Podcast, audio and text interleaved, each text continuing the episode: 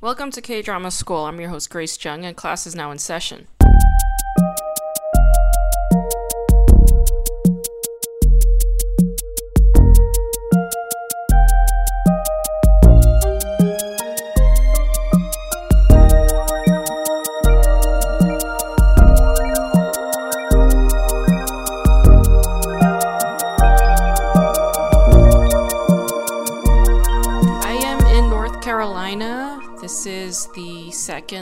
Of my trip. I did not realize that I will be going to DC tomorrow, but I am going to DC tomorrow. Apparently, I am part of the DC Comedy Festival, and I wasn't even notified and told that I was scheduled in their lineup. So, I will be in DC on September 13th at the DuPont Underground at 7 p.m. for the opening night showcase of the DC Comedy Festival. So if you're in town, please be sure to come out and support. It would be lovely to see your faces. I'll make two more show announcements on Saturday, September 18th at 8 p.m. I'm going to be in Garden Grove, California at the Nuang Zone. Saturday, September 25th at 6 p.m. I'm going to I'm going to be part of the Kids in the Yard show. It's in North Hollywood, California. Look up Kids in the Yard on Instagram and they will make sure that the address is available. So that show is going to be a banger. Please be sure to come and join us if you're in LA. I'm having a very interesting week. Um, I've been obsessed with the US Open. I've been watching the quarterfinals and the semifinals. I just finished watching the finals today. I'm recording this on Saturday. And uh, it was pretty amazing watching these teenagers. I was watching Leylah Fernandez, who just turned 19 on Monday, play against Emma Raducanu, who is 18 years old, representing for Great Britain, and it was pretty amazing. Like I I have never cried this much while watching tennis. I've been watching tennis all my life since I was a kid. Uh, I played tennis since elementary school. I played all the way through high school. And I am a big fan of the US Open every year. Back when I was living in New York, I went to the US Open every single year. And this year, I really wanted to go to the US Open, so I got quarterfinal tickets and I went to see US Open um, on Thursday or something last week. And it, it was a lot of fun. And uh, what was so moving about this, the, the finals today, is that both Raducanu and Fernandez are like nobodies. Like nobody knew who they were. They're not top players. They're not world ranked. They lit- literally Raducanu was like you know she entered the US Open as a qualifier, which means she's really at the bottom of the of the ladder, but she just fought her way up all the way to the finals and played against Leylah Fernandez, who has been beating all of these top players from around the world. It, has been kind of mesmerizing. And what was so moving about these games is that I was just so compelled by these women's, you know, conviction, their sense of self confidence and self worth, and their belief in themselves. Like that really, really moved me because when I was 18, 19 years old, I didn't have that. I really, really did not have that. And I was just so inspired by these young women and their ability to just fight through all these obstacles and become like world renowned champions, you know, at the US Open Grand Slam. It was like kind of amazing. So that's been, uh, you know, emotionally moving for me.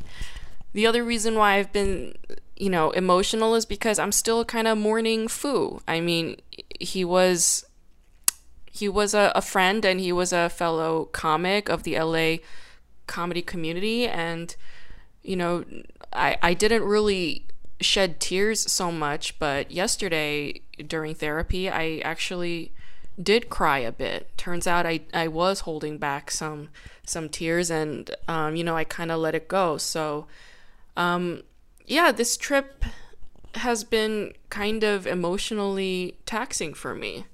I don't think it's all negative. I, I think there is some sense of uh, growth and some, I don't know, some expanding of my understanding of where I am in terms of my my growth and all that. But yeah, it, it hasn't been easy. The shows in North Carolina here in Greensboro have been very fun. Uh, the audience here is really amazing. So I've been having a really great time on stage. So I'm very grateful to Greensboro, North Carolina for for that and I I hope that I have just as much fun in DC when I go to DC tomorrow. The show that I'll be discussing today is called Record of Youth. It is a Netflix original Korean drama, but it was uh, distributed by TVN. And it is a pretty, how do I say, it's a quiet drama. It's not very high stakes, it's not extreme by any means, but I have a I have a special kind of appreciation for this particular show because of the queer text that it contains. So this show was written by Ha Myung-hee, who I believe is a relatively new Korean drama writer, and it was directed by An Kil-ho. It stars a fan favorite Park Bo-gum as the male lead and Park So-dam as the female lead. Everybody knows who Park So-dam is because the she was the daughter in that movie Parasite, which won the Oscars a couple of years ago. And this show is an interesting examination on modern careerists and modern love. So you have Park So-dam who plays she plays this uh, makeup artist who used to be an office worker. Her name is An Chung Ha, and she quit her day job in the office in order to pursue her dreams as a makeup artist. And she happens to be a big fan of Sahejun, who is a model slash actor, and that is, of course, played by Park Bo-gum. I thought it was a really interesting insight on the kind of gusto and guts that it takes for a person to quit the secure day job that they have in order to pursue their dreams. Like, this is something that a lot of people struggle with in our capitalist society, but it's something that Koreans definitely struggle with a lot because even though South Korea is a booming economy today, they weren't necessarily the most stable economy, even up until like 30, 40 years ago. So, in that regard, this show is very special because it it kind of it kind of really examines the guts and the bravery that it takes for artists to pursue an independent freelance career as a makeup artist or as a model slash actor. It also takes a close look at the economic inequality and how that impacts uh, young people who are pursuing the arts. So in Sahejun's case, he comes from a working class background, and interestingly enough, his grandfather, his paternal grandfather, was also uh, in the arts. His paternal grandfather used to be a singer, and uh, because he used to be a singer and led this unstable life trying to pursue his dreams, he really did kind of screw over his son and his family.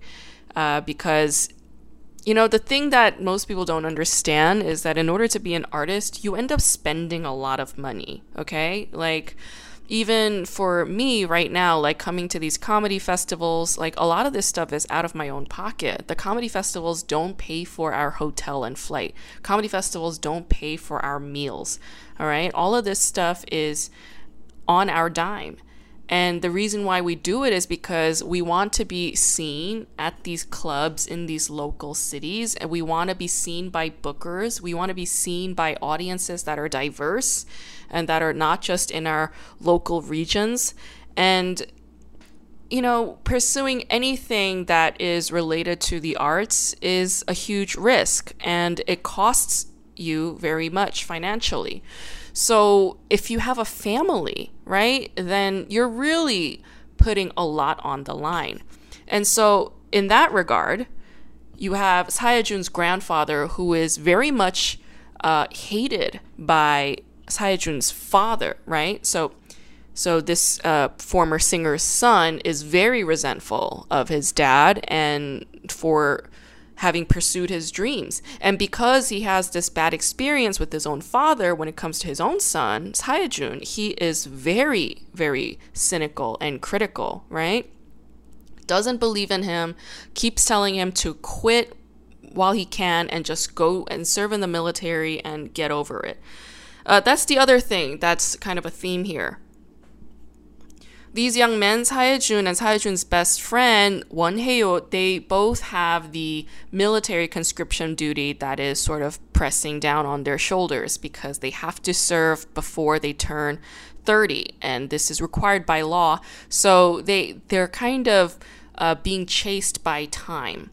And this is uh, a major factor in a lot of young men's careers. You know, you've seen K pop stars who've had huge careers and successes, and then, you know, when they have to go serve in the military, then they'll take two years off and then they're gone for a couple years, right? And then when they come back, sometimes they, they come back big, other times they come back and people forget them. So that is a bit of a risk, and that is something that uh, burdens a lot of these young men. So it was interesting to get insight in on that. What I also really appreciated was the mothers on this show. The mothers have so much love for their sons, both for uh, Haeyo and Hijun, right? I mean, the mothers are, of course, a very different economic backgrounds. Hijun's mother is working for Haeyo's mother, as a house cleaner and their their conversations tend to be very interesting, right? They have a little bit of beef, but they also have some respect for each other.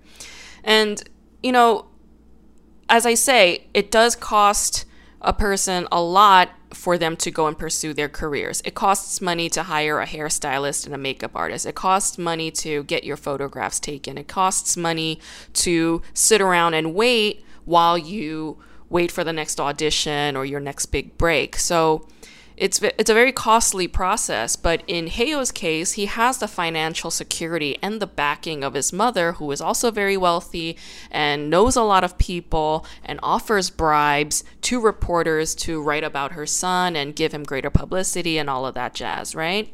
So you can see that the game is somewhat rigged. And the way that Hijun makes it is he sort of beats all those odds and then he comes out big in the end. And turns out, Haeyo, his mother, has been buying his social media followers, right? And this feels like a tremendous betrayal and a humiliation and embarrassment for Haeyo.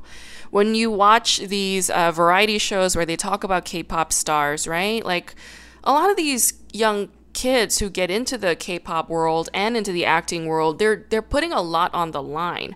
They are not going to go to school, okay? So they're choosing not to pursue a, a career that requires studies and education degrees and then office work. No. They're putting everything on the line, especially when they're com- when they're coming from poorer backgrounds in order to make it right? Beat all the odds. And there are so many people who are trying to compete and make it in these entertainment industries. So, I mean, it really takes a lot. It really takes a lot of self belief. It takes a lot of uh, risk. And, you know, in Hye-jun's case, he was also offered sponsorships, right? So, this is where the, the queer text comes in. You have this fashion designer named Charlie Jung who has a huge crush on Hijun, and he tells him, Look, you need a financial sponsor. I am willing to sponsor you, but in exchange for physical intimacy. And Hijun is just like, No, like, you know, I I respect you as a designer, but my body's my own and I don't want to go down that path, right? So you have this other social currency exchange that is on the table. Like, sometimes it requires people to go and sell their bodies, especially if they're financially underprivileged, right? And this is something that impacts them, not so much people who are financially well off. So there are these other factors that sort of uh, come into play. And you have to wonder if a show like Record of Youth is discussing these kinds of scenarios, how much more of that is actually true in the K pop industry, in the modeling industry, in the acting industry, right? And how much of that affects not only men but a lot and lot a lot of young girls and women. And of course there were huge reports about you know like suicides high suicide rate among young k-pop star women and young uh, actresses in south korea. So you know we do have to wonder like are these young women protected from these kinds of predators right? Are these young men also protected from these kinds of predators? It's something to wonder. So, those are some of the elements that I found intriguing about this show. What I would say about this show is that it, it didn't really have very high stakes for me personally. Um, I thought it was still relatively, you know, about heteronormativity, right? Um, I thought it was interesting to give Hee-jun's grandfather a storyline, um, giving this elderly man who worked in entertainment a second chance so that he can go and pursue modeling as a senior citizen. I thought that was kind of lovely to see. But ultimately, this was a very kind of low stakes drama for me, and that's why I called it a quiet show. But I do think it has some important qualities for people to discuss, especially as a queer text. And um, yeah, ultimately, I, I thought the performances was, were really great. I thought Park Bo-gum's performance was quite different from his other performances. Like in this one, he's got a little bit more of a bite. And I kind of appreciated Park Bo-gum for that. He's not like this quiet, wimpy sort of pushover like he typically is in some of his other roles. So I like that quite a bit. Today I'm going to be talking to Ducky L'Orange. She is a clown and she's also a puppeteer. She is also a comedian. I love Ducky. Um, I met her in Berlin, I guess, three years ago now. And uh, she was hosting at this bar one night w- with a, a showcase, and I was just bombing on stage. Like, I was eating shit all night, but um, like I don't know. I, I was just glad to have her presence there. Uh, she was playing uh, Richard P. Van Dick, I Dick Johnson or something like that. Um, anyway, she she was playing this uh, drag king character, and um, I I thought she was hilarious, and you know she has such a great spirit, like she's one of these people that is similar to um, other people that I've interviewed, like Van Jasmine. She reminds me of Lizzie Cooperman a little bit. Like she's one of these raw artists, uh, raw talent artists who just she seems to have like no sense of being held back by fear and self doubt. And I really love and respect her for that reason. I really enjoyed the conversation that we had when we were talking about the uncanny valley. If you guys are not familiar with the uncanny valley, uh, it's based on what Freud discusses. Freud wrote this essay about the uncanny the uncanny is a difficult sort of concept. I mean, if I remember correctly, it has something to do with what is familiar, and you've been looking at it all, like you're very familiar with, you've been looking at it a lot, but then there's something about that thing that is slightly off, and that offness is what creates this uh, strange feeling, this feeling of alienation, this feeling of fear, uh, this feeling like that thing is the other. And uh, the uncanny valley is applied in the arts very often. And uh, for those of you who study like AI technology, if you study androids and things of that nature, the uncanny valley is very much a component of that. I really enjoyed this conversation with Ducky. I think you're going to love her. So let's talk to Ducky L'Orange. Um, yeah, I, I've been noticing you've been um, traveling a lot, doing lots of shows. You had a residency in Poland recently? Yes, I did. Um, yeah. It was a wonderful experience. Tell me about it. Tell me. Yeah, well, I applied for a lot of residencies throughout the lockdown because it gave me some sort of hope for the future. Sure. And I would recommend this. Australia is back into lockdown now. Okay. Um, it's a nice meditative, stay at home thing to do, write mm. applications, mm-hmm. and it mm-hmm. does help you sharpen up your analytic and your writing skills as well. Mm-hmm. Mm. Um, so I was accepted into a wonderful, wonderful residency in Poland hmm called the Palace Residency, and the name didn't disappoint. It was in a 17th century Polish palace, Wow. Which was in various stages of disrepair. So, from complete ruins through to semi ruins, through to completely restored, beautiful, sweeping stucco clad rooftops with scene Yeah. paintings of incredible detail down the walls and uh, really lavish interiors decked out with antique furniture. hmm Um, it was really a magical place with, with grounds as well, uh, full of you know gardens and a pond and a Mm. chapel down in the garden, and it was set up in such a way that 250 people were able to stay there Wow. and they had selected artists from different disciplines. So it was a little um, anarchic in a way. You didn't have to come with a set plan, although you could. Mm. And then they had set it up so that it was just a great space to facilitate being creative. So there was a theatre space, a movement space, a recording studio, um, a live music space, a room full of sewing machines, um, a Mhm. room full of other equipment and, and craft materials, a cinema, Wow. uh, a costume department. uh, wow. So the, it was really fertile, a fertile Mhm, environment, I mhm. suppose. Mhm. And just by way of a small example, I met a girl at three o'clock in the morning. We started talking. She said she was a photographer that shoots on film, but she didn't have an idea of what to do. I arranged to meet her the next day. We went together to the costume department. We chose an outfit and she styled me. Then we wandered around the castle and, and found pict- picturesque spots and she photographed me and I just got the the photos this week actually because she had them developed. yeah. so- How do you like them? I love them. They, they Yeah. turned out really beautifully, Oh, really, really beautifully. She's very talented. But that kind of thing basically happened every day. You just yeah.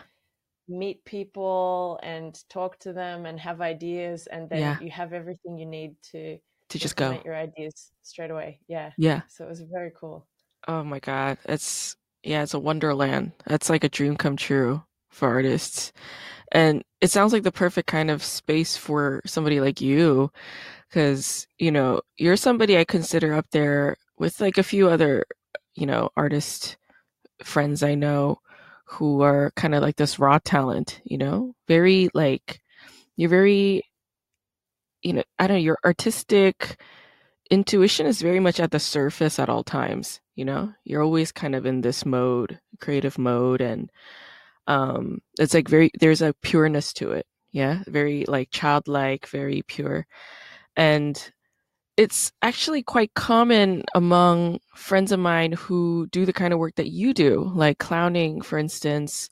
Um, you also work with puppets a lot. I noticed that when you were at this palace residency, you were wearing this amazing, huge, like monster costume with like a purple tongue. Like, did you make that? I mean, where did that come from? Yeah, again, it was completely spontaneous. So, an artist who I think the name of that puppetry company is The Strange Fur. Hmm. And um, he's originally from the US, but is now based in Amsterdam. So, he came there with the project to make a giant puppet, uh, Mm, you know, his own self styled project. And mhm. because the palace is so vast, Yeah. uh, he had just claimed a an entire room to build that puppet in, and I believe they had he had requested that they order all the foam and maybe the fabrics in advance. Yeah. So his project was that he went there every day to this room and built up the puppet from scratch, or he may have started Mhm. it before. hmm But I yeah I just walked past and I noticed that he was building a giant puppet Yeah. and this is the specialization of mine.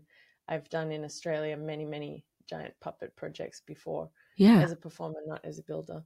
Uh huh. So I, of course, uh, was interested and started speaking with him. And Yeah. he said he hadn't made one like that before. And I offered that I could test it and see if I might notice um, some things that could be optimized, for example hmm uh, which I did. And then he invited me once he'd finished to perform in it, and he had also made a, a creature that was on stilts. But, uh-huh. uh, I saw that one, like the white one. Yeah, four-legged stilt creature mm-hmm. that he had made at the same residency the year before. Mm. So we then performed together, me in the new monster called Lulu, mm-hmm. and him in the old one. And yeah, again, it was just completely spontaneous, but very, very nice experience. And I've already been in touch with him uh, that hopefully we'll be able to perform with them again at other yes. festivals. Yeah. His, his, work was amazing. So and, amazing. Yeah. Yeah that's just the kind of thing that can happen. Yes, I I loved that that monster costume. Uh, first of all, I was like, this is perfect for her. Like it's just like so it's so you. This big shiny purple tongue, and I saw like a lady putting her foot on the tongue. Yeah. I was like, yes, this is this is it.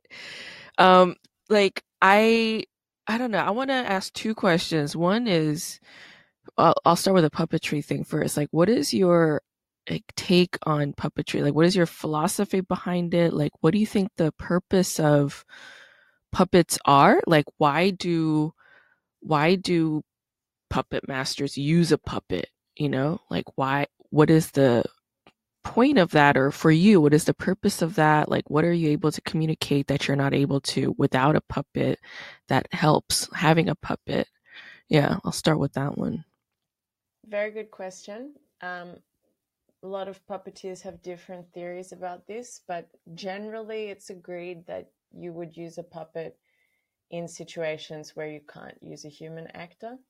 Hmm. So, I mean, the human face has a million different expressions, and the body has also a thousand different expressions through body language. Mm-hmm. I think it's generally agreed that if you can use a human, you should because we're the most expressive things that you can see on stage. Mm. But a puppet can be useful for lots of different things. So, for example, if you want to make your show cheap mm. and there's only you only want to pay one performer, mm-hmm. then maybe you could have puppets as the other characters. Or mm. if there's some reason that a size difference is important, so for example, there are some very famous, well known shows with giant elephants, giant horses, giant dinosaurs. Mm-hmm. And uh, of course, they're, you know, they're so fantastically well made. They look real, mm-hmm. they're very impressive. Um, you know, you couldn't achieve this with a, a human. Mm-hmm. So often, when you have animals, monsters, things like that, they work really well. Um, also, if you're trying to juxtapose the puppet against a human. For example, mm. if there are two characters, mm-hmm. that can be interesting. Um, I saw an interpretation of a Black Mirror episode once where a it was a, a story of a woman and a robot, mm-hmm. but they had the human playing the robot and the puppet playing the, the human. Mm. And it, yeah, it really highlighted how unemotional the woman was. And hmm. it was a, a, kind of an interest, like it just tricks your ba- brain a little bit mm-hmm. Into doing some gymnastics. Mm-hmm. And uh, we call this in puppetry the uncanny valley. Mm. So it's it's like a curve that's the valley of uncanniness. So you have um, an unrealistic doll, like mm-hmm. a Barbie doll. It's not that scary. Mm-hmm. Then you have a really realistic doll, and those baby ones, a little bit. Yeah, ones that close their eyes. Mm-hmm. Yeah, it looks like a bit too much like a real mm-hmm. person, so mm-hmm. people don't feel that comfortable with those. Mm-hmm. And then the most uncanny part of the uncanny valley is when you have something that's realistic, mm. but then it it also moves and it mm. appears lifelike. Mm-hmm. And then yeah, it really does make people feel something when they know it's not real, mm. but the puppeteer has done a good enough job mm. To make them feel like it could be real. Mm-hmm. Uh, it it solicits an emotional response that's quite interesting. So and it's useful. typically fear or disturbance or a very unfamiliar feeling maybe and that's why they attribute it to fear or disturbance because yeah, I mean, the uncanny valley is used in like so many other, you know, kinds I mean, it's a it's a good theory for many different things.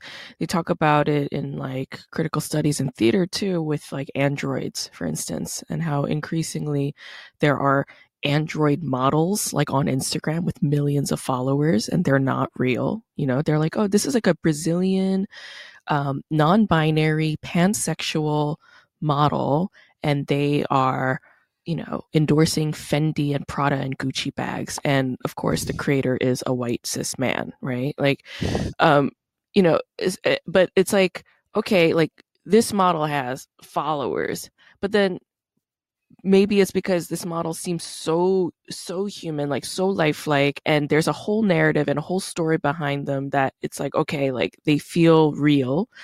Whereas if you go a few steps back, like, you know, let's say if we looked at this model as not in this this quote unquote um, uh, ideal state, idealized state, but like a few steps behind that, you know, maybe like their their eyes are a little more beady, or you know, they are, you know, there's something that's off that you could tell they're not human, and yes. then that suddenly gen- like creates this disturbing feeling, this disturbing effect or unfamiliar effect.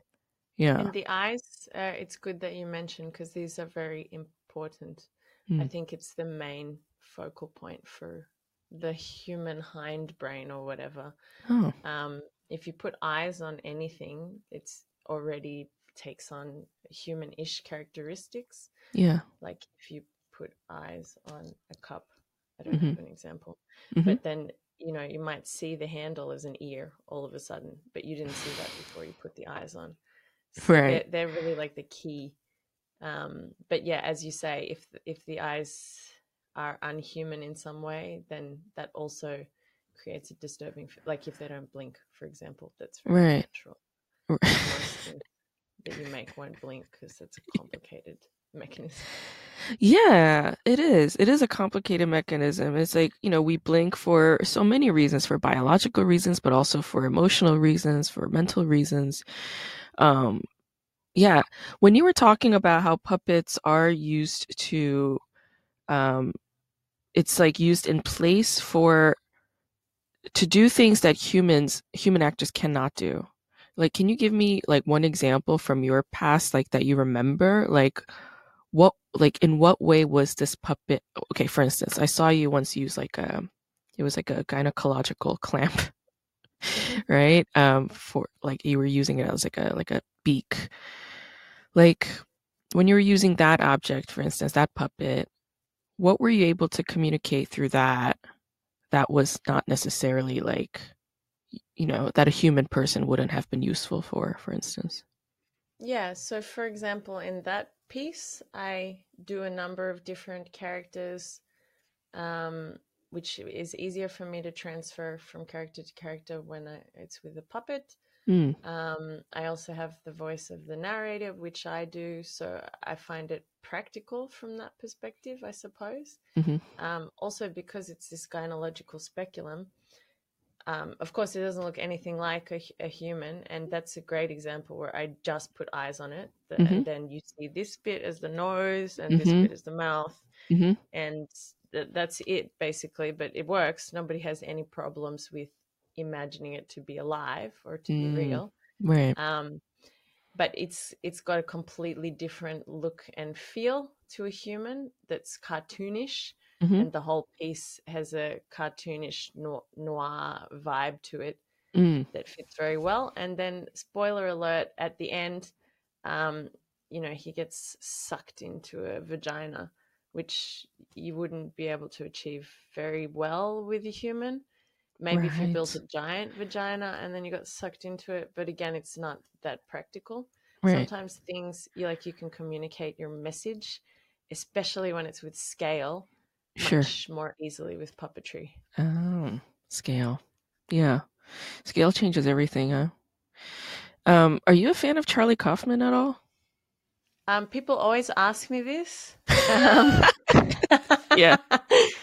and I, I have to admit like i'm i'm not that familiar with his work so mm. probably i'm influenced indirectly in some way and i should when i have time go and look through the back catalog um i think just one yeah, film I, yeah just yeah, uh, being john malkovich one. Being John Malkovich. Yeah. I have seen actually being John Malkovich. Oh, okay. Yeah. Yeah. It's the only one that's like really puppet themed. But I think Kaufman is obsessed with puppets. I'm reading his novel right now, and it is like he has puppets in there too. I think in his mind, he thinks that being a screenwriter is like being a, a puppeteer, a puppet master. You know, Yeah, so he builds a, he builds like even in his novel he builds a world where there are puppets you know and he Mhm. counts how many puppets there are like what the gender of these puppets are what the ethnicity of these puppets are what the age of these puppets are and then like keeps a count of them.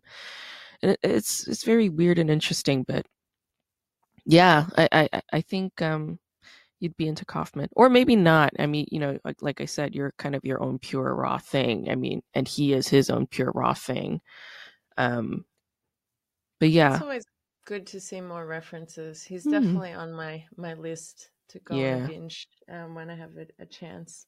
it's But definitely a there's list also like just the kind of a person that's really into puppets Hmm. uh, that you encounter yeah from time to time if you're a puppeteer. yeah when you um do your richard p is it richard p van dyke dick van yeah, dyke R- Yeah. Rich, Richard P. Dick Van Johnson.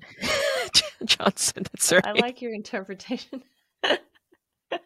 yeah richard p yeah johnson i okay so the first time i think the first time i met you ever you were in this um dick johnson drag king kind of outfit and persona and um yeah like when you're doing when you're doing drag or I mean, would you call that drag or would you call that more clowning Um, I mean, Or- it's both, but I It's a call it of drag both. because Yeah. drag is something that people understand. right right and there are very few drag kings so it's like okay like there's more appreciation for it i think When you um say you're a clown, uh, Mhm. people they, they freak out yeah.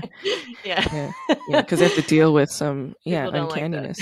It's it's interesting huh? Like all these things like puppets um yeah puppets and and, and clowning it's like it, it i don't know people have these fearful associations with them you know? Like carnies it's like they're all kind of around this stigmatized kind of crowds yeah Yeah, I mean, maybe for good reason, but when people come to my shows, they usually enjoy it and I usually get positive feedback, but it's certainly not good for marketing to Mm. put on your on your flyer. Clown show with puppets. It's much better to say drag show with comedy. Um, right right It's more friendly. Yeah, and then it sneaks up on you. Yeah, well, which is strange because I saw you do a, a show. I think it was in Copenhagen, right? You did a, a kids show. Yes, yeah. Yeah. I mean, that's normally I do, not normally, I do kids shows sometimes, but hmm kids are definitely more amenable to puppets and clowns. They they haven't learned to hate them yet. Uh, Yeah. it's more the adults I'll worry about. But somehow, through a weird twist, Yeah. uh, I got invited to perform as Richard P. Dick Van Johnson just on the side during that Copenhagen trip at the Royal at the Royal Danish Playhouse, Yeah. which is like the the opera house of Denmark. That's amazing. That's amazing. Yeah. very funny. Um, no, I love this character first of all because of the name, and um, yeah, like when you're when you're in that character mode, when you're performing drag, like is is there some element that it like like a through line with doing puppets, doing like performing clowning and performing drag? Like, is there a through line? Are you kind of still doing similar things or the same thing, or like what are the differentiations? Yeah. Yeah, absolutely. I'm doing exactly the same thing. So Hmm. Richard could have been a puppet, maybe, Mm. but then yeah, then I would be limited to maybe just being able to move one arm or yeah, just being able to move my mouth and not my eyes. yeah. And for what I wanted to do with the Richard character, Mhm. I felt like yeah, I need all my body parts and need to be really flexible and very real. Yeah. But it's more uh, it's more or less the same thing, like my same stupid sense of humor and Uh-huh. a, a healthy touch of absurdism and I, I would see it as very much the same thing but just with diff- slightly different mediums Yeah. And Yeah. again, I talked about like the practicalities of puppetry. Mm-hmm. Yeah.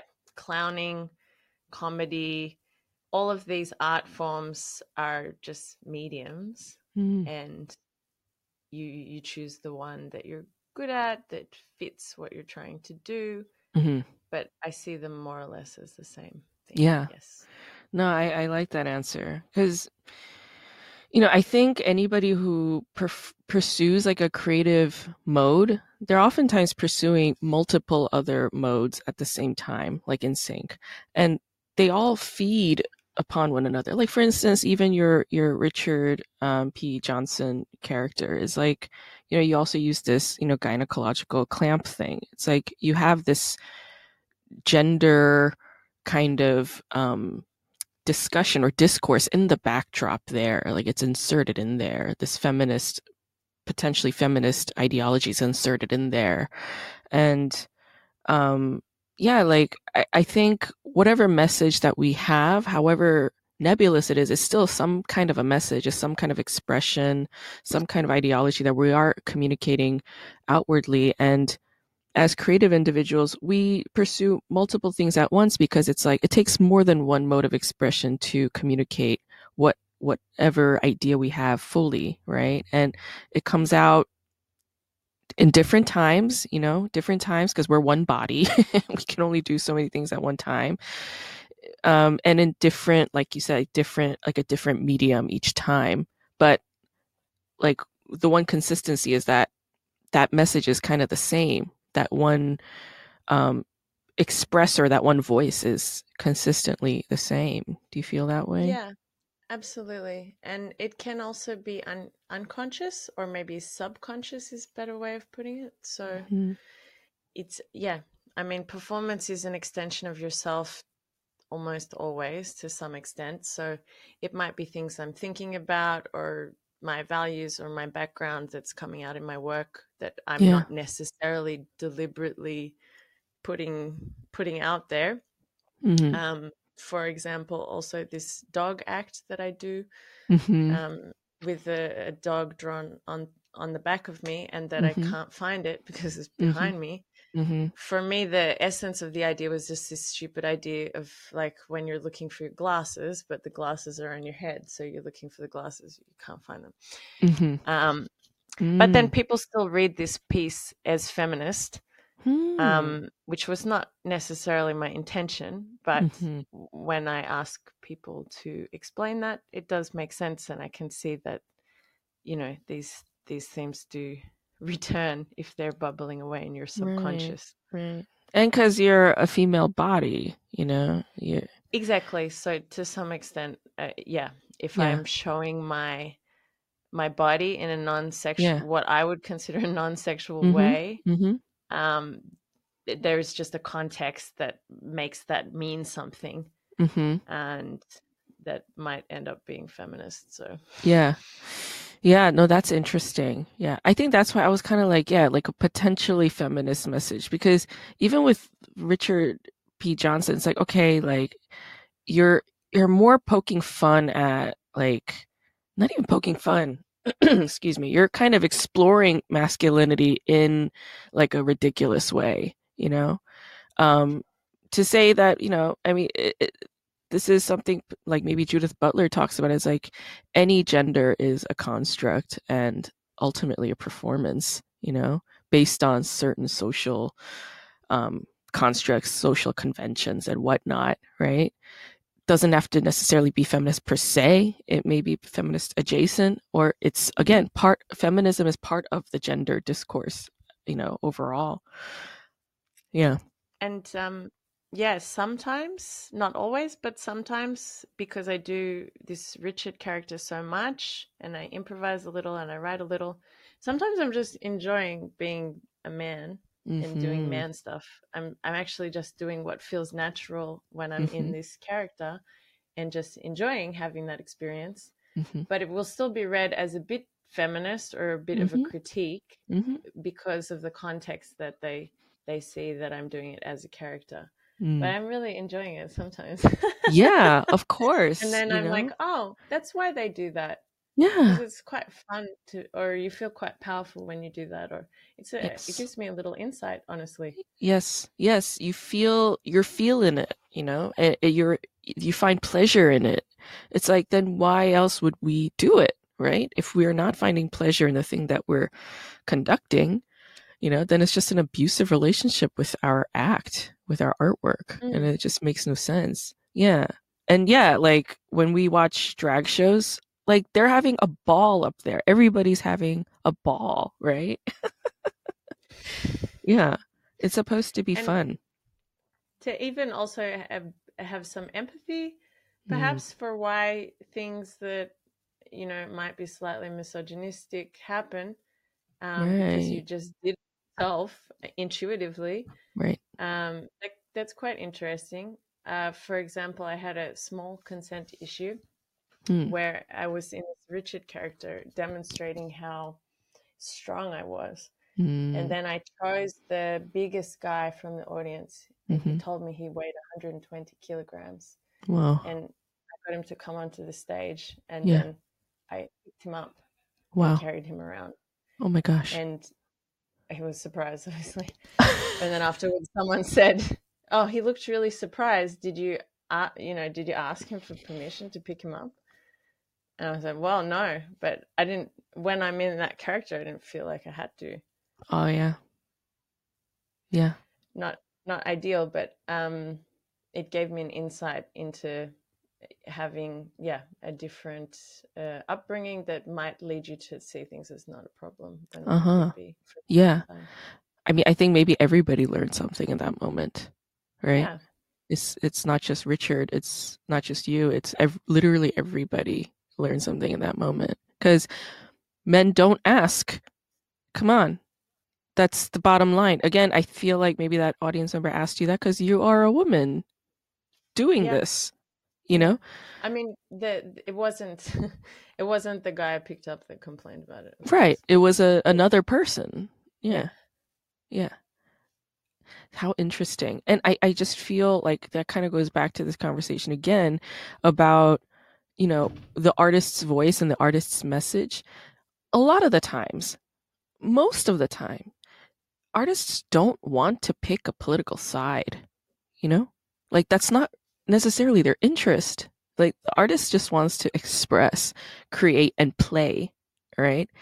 And the political stuff comes from the reception like this audience member for instance you know and then it gets molded into something via reviews via audience reaction via twitter via whatever. And then it just beco- it gets sucked into this political discourse when the artists themselves are not necessarily trying to politicize at all. They're literally just trying to play right? And Yes. in that world, that nebulous world, wherein the potential of these ideologies are there, where the artist is not necessarily, you know, attached to any single one, right? That exploration is where the weird stuff happens and the stuff that the political discourse is incapable of, right? Having that dialogue, they're incapable of having that. Di- the artist is able to have that dialogue, right? Yeah, and I I'm okay with this as well because Yeah. I don't think the artist gets to be the boss of their work, especially if you're a performing artist. It's a two-way street. So Mm. you do half the work and then the audience does the other half. So Mm, I can't tell them that they're wrong because I didn't Right. plan on that. right. Um, Yeah. their interpretations are valid. and you Mhm. know sometimes uh yeah people get criticized that their work is transphobic or Mhm. racist or whatever Mhm. and then they say oh well i didn't intend that Mm. May well be true uh, Right. but w- there's a lot of subconscious stuff going on that we also are not aware of Yes. and if most people are interpreting it that way Mhm. yet their interpretation is valid so Mm. they're doing 50% of the act of creation Yeah. in receiving it. Mhm. So I think it's, but, you know, that's okay. We, Yeah. have to be aware of both sides. hmm I like this idea of the audience being a co-creator with the performer in a performance art space. I mean, uh, that's like a really novel idea, actually, for me.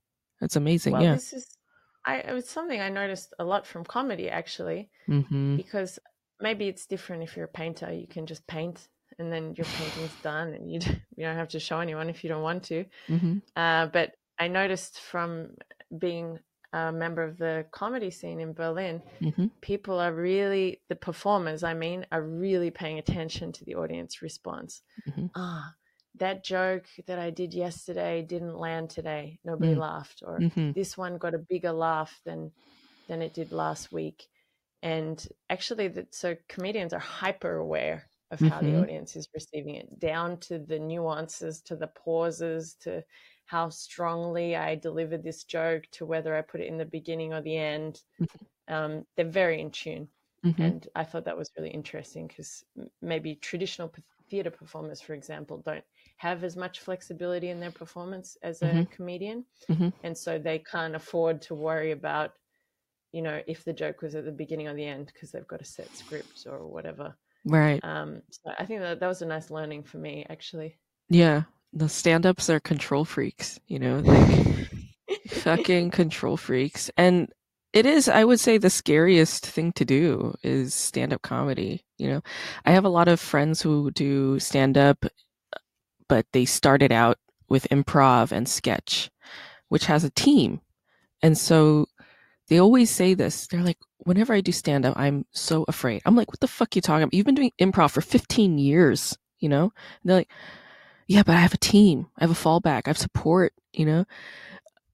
Like stand up, I'm all by myself. And like, oh, okay. Like I, I don't have any experience with improv or sketch, so I don't have that understanding of the team and the fallback and the safety net. I don't have any of that shit. It was just stand up, right?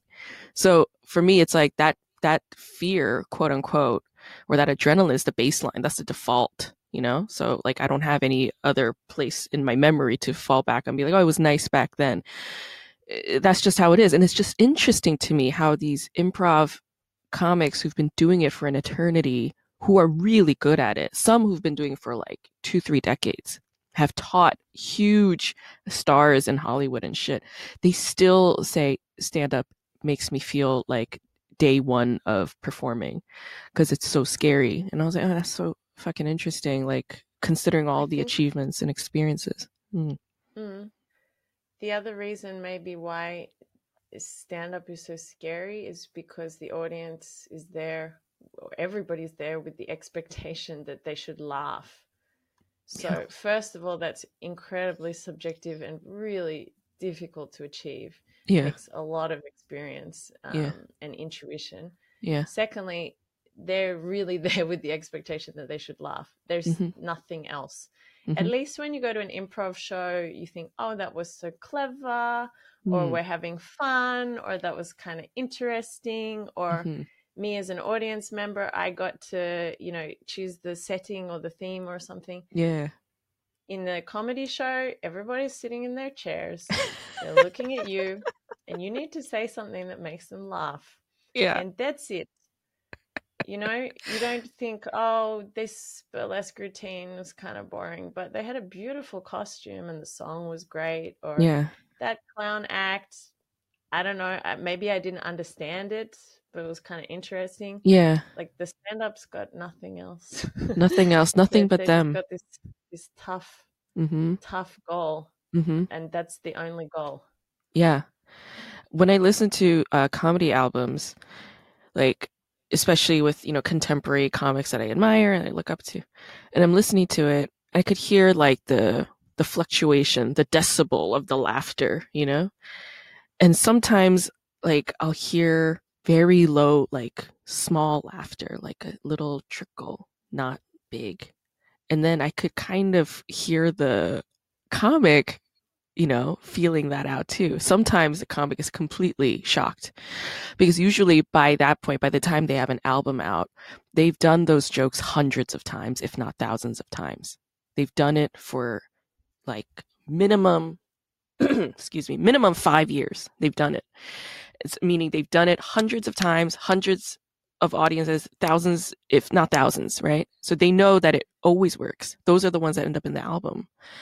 And when it doesn't get a laugh on the day of their album recording, like you could kind of feel the comic. I, I probably feel it more because I am a comic as well, but like, yeah, and, and for that reason, what you say is true. Like, it is terrifying because comedy is very, very, very subjective. Not only a person's taste and their background, but it's like literally that day, that mm-hmm. room, that moment, right?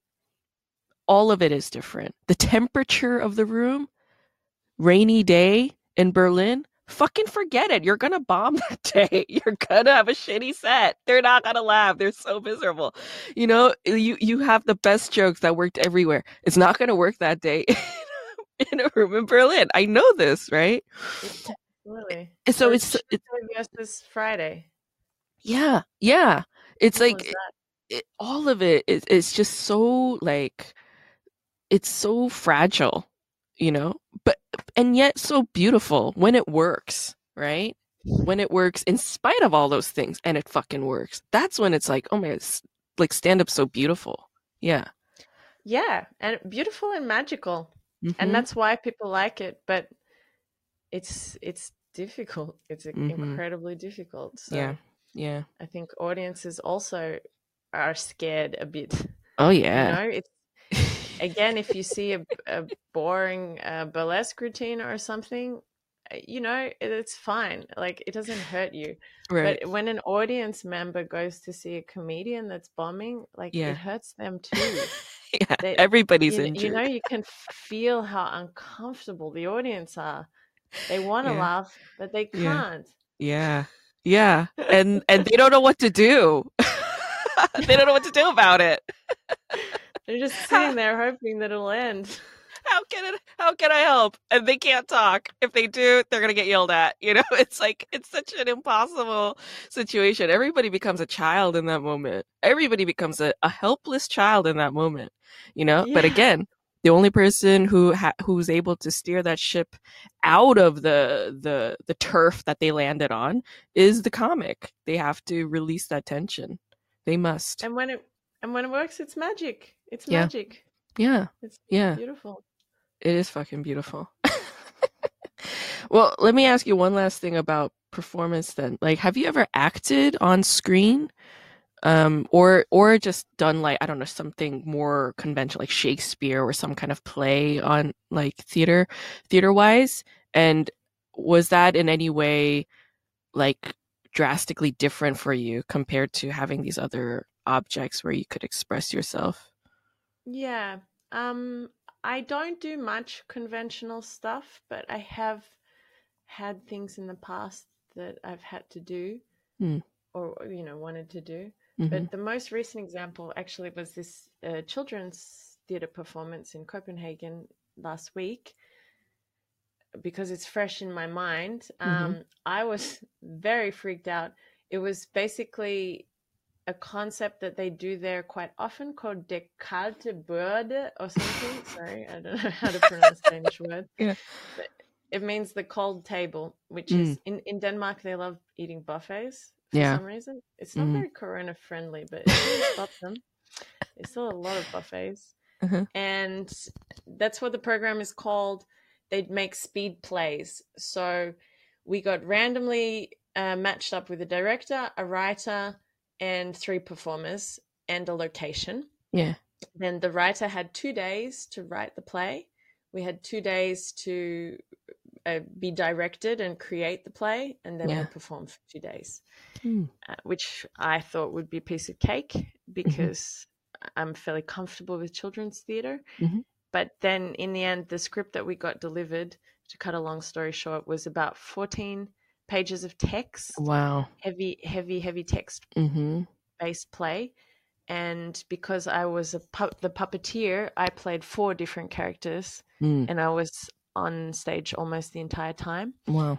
Which I'm not very, very experienced with uh, learning a lot of lines. Mm-hmm. And when we came into the rehearsal room, the director said, Okay, I've thought about how I'm going to structure today.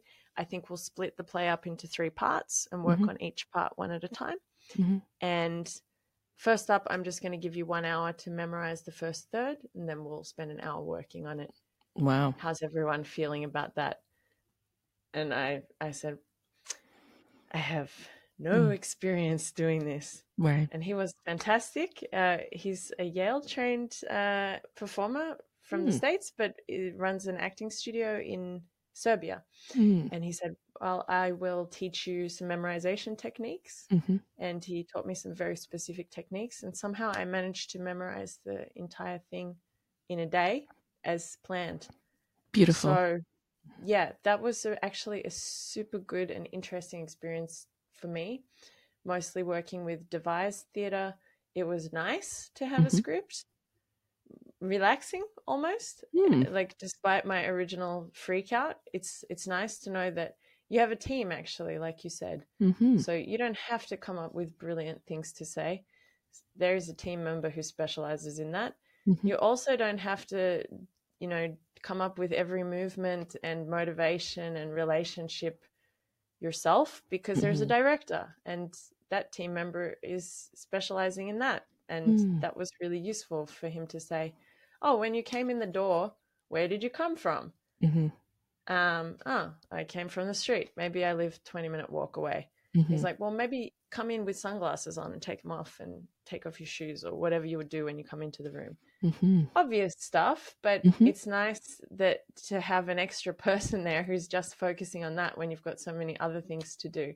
So that maybe is obvious, but that was uh, a different kind of experience for me. That was more traditional, and actually, I really enjoyed it. Yeah, I love that. Oh, I love that. That's awesome. Thanks. Okay, we're going to wrap with some flashcard questions. You ready? Oh, they're not German vocabulary. I hope. Nine. Okay, so let's say uh, the the show I'm gonna base these flashcard questions on is called Record of Youth. It's on Netflix at the moment. I think it came out last year. Um, stars Park Bo Gum and Park So Dam. Park So Dam, everybody knows she was in Parasite. She played the the daughter who Mhm. does that little song at the at the doorbell. Yeah. Okay, so let's say you're a 25 year old male model and actor named Hye-jun. Okay, you've been in this industry for years, something like seven, eight years, but your career has not taken off to the point of financial success.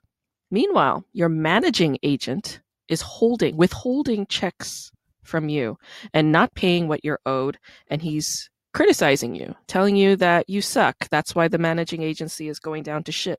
What do you do? Um, desperately try and land the next big thing through a sexual encounter with the casting director. We'll do anything for survival, yes. Okay, good. Very good. I like that answer. All right.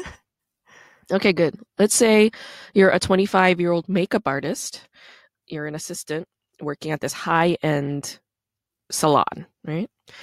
Uh, you used to be a white collar nine to five office worker, but you left that job to pursue your dream career as a makeup artist. Okay. So, like, after work, you do your own like YouTube thing with like on the street with strangers and you film it and then you upload it and you're trying to build a following, blah, blah, blah.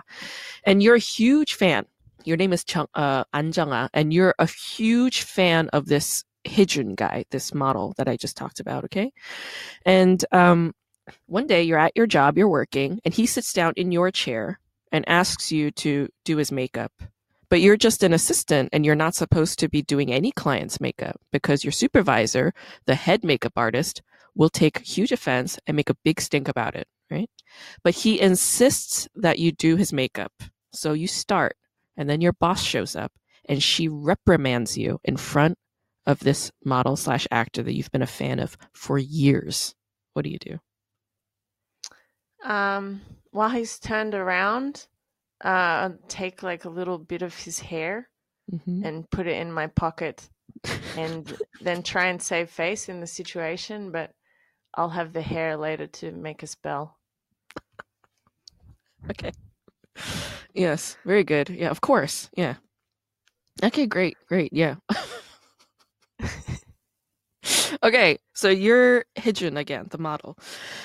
There's a famous older gay fashion designer in the scene who has a huge crush on you, and he he propositioned you to, you know, he was he said, "I'll be your sponsor in exchange for you to sleep with me," and you turned him down, right? You turned him down years ago.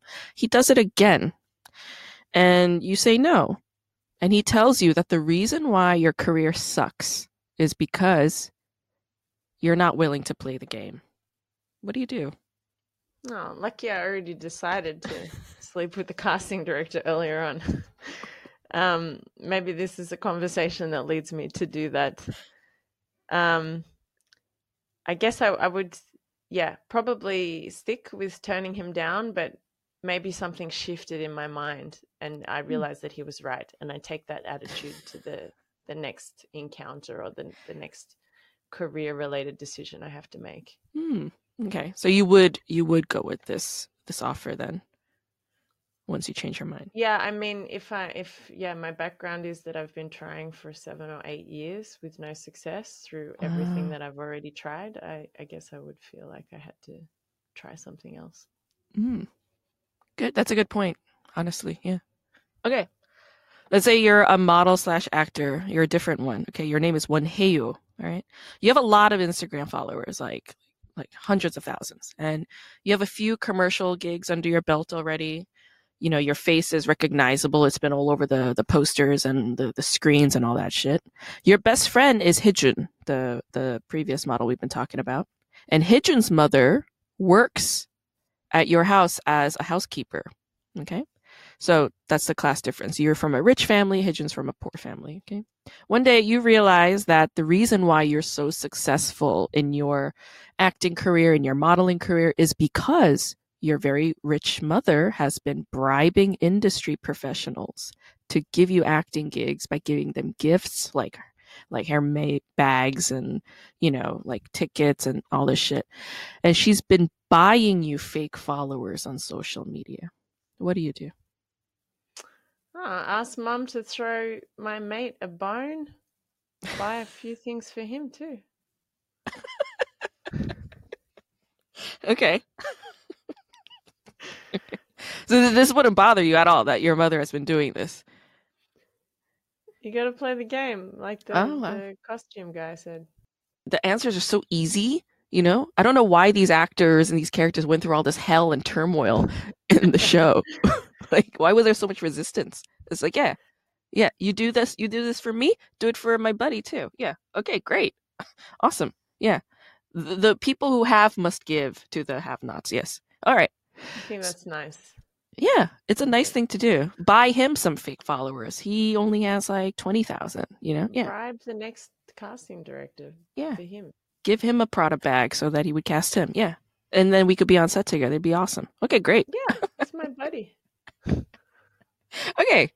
All right. So you're a Hye-jun again, and your father and older brother keep telling you how you're wasting your time with impractical dreams. Your father is especially mad at you because his father used to be a singer who never made it, but instead dragged his son and his wife, the whole family, into a lifetime of debt with his poor choices. What do you do?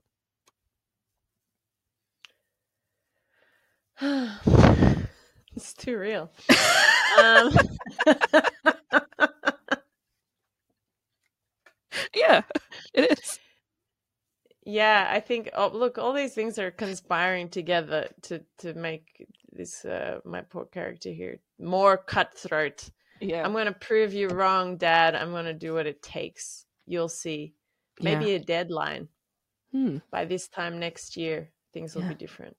Okay, yeah, because you would have blown several casting directors at that point and gotten Yeah, your way. That speed things speeds things up too. yeah, it's true. Yeah, uh, I mean, it's sad that it's true, but you know, sometimes it works. Yeah. okay, I'm sure. Yeah. Okay. Let's say you're a guy. excuse me. You're a guy in your mid twenties. Your name is Chinu. All right. You're you're neither of these model guys. You're just a working class dude. Your girlfriend is a very wealthy lady. Okay, and you've been dating for a couple months now, but you still have not had sex yet. Okay, and you tell her you want to bring this relationship to the next level, make it physical. And she tells you that she wants the same, but that you need to get your HPV shots first. What do you do? Go get the shots. this one is a no-brainer. yeah, it's, it's, actually a stupid question. Actually, yeah. For most men, it, it, it, you know, I don't know. They might, maybe Richard might feel differently. You know what I'm saying? Uh, I, I'm not sure about that. I mean, yeah. I understand there's like a whole movement of anti-vaxxers, but that was never about HPV shots. Right. That's true. Yeah. Yeah. Why? About, like, we don't like being locked in the house and told what to do and told what to wear. Right. You know, I, I, I think the oh, anxiety wow. comes from a different place. I'm having um, such a um eureka moment right now after you just said that. There aren't two sides to STDs. Like nobody likes them. no, no, no. As soon as you said um, the anti-vaxxers didn't like being told what to do, being locked inside the house and told what not to wear, and I'm like, that's been every woman. Yeah. since the beginning of time, and it's like the whole world had to become a woman, and they were mad. It turns out it doesn't feel that nice to have less rights than you did before. yeah. Okay. Great, great. I love this. Okay, okay. Final question. All right. So you're Hye-jun now. All right. After eight years, you make your big break as an actor. You're yes all over TV, all over TV. You're all in all the movies. You are in all the magazine covers. You're winning awards, all the accolades.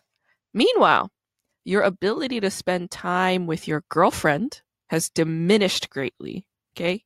You're not even able to go public about your relationship because of privacy issues. You know, you want to respect her boundaries, your boundaries, whatnot. But there is a rumor going around the industry that the news is picking up that you used to date that gay fashion designer who used to proposition you. Okay. And one day, right after your award ceremony, this gay fashion designer commits suicide. And the last person he texted was you. What do you do? Well, I know that I didn't have a relationship with him. Mm. So I'm not feeling particularly responsible for this. Mm. So I'm not going to do anything. I'm just going to keep living my life. Mm. Interesting. Very good. That's it, man. Oh, that was fun. yeah. It was nice talking to you. Yeah, huh? I'll have to check out this film. Yeah. see what really goes down.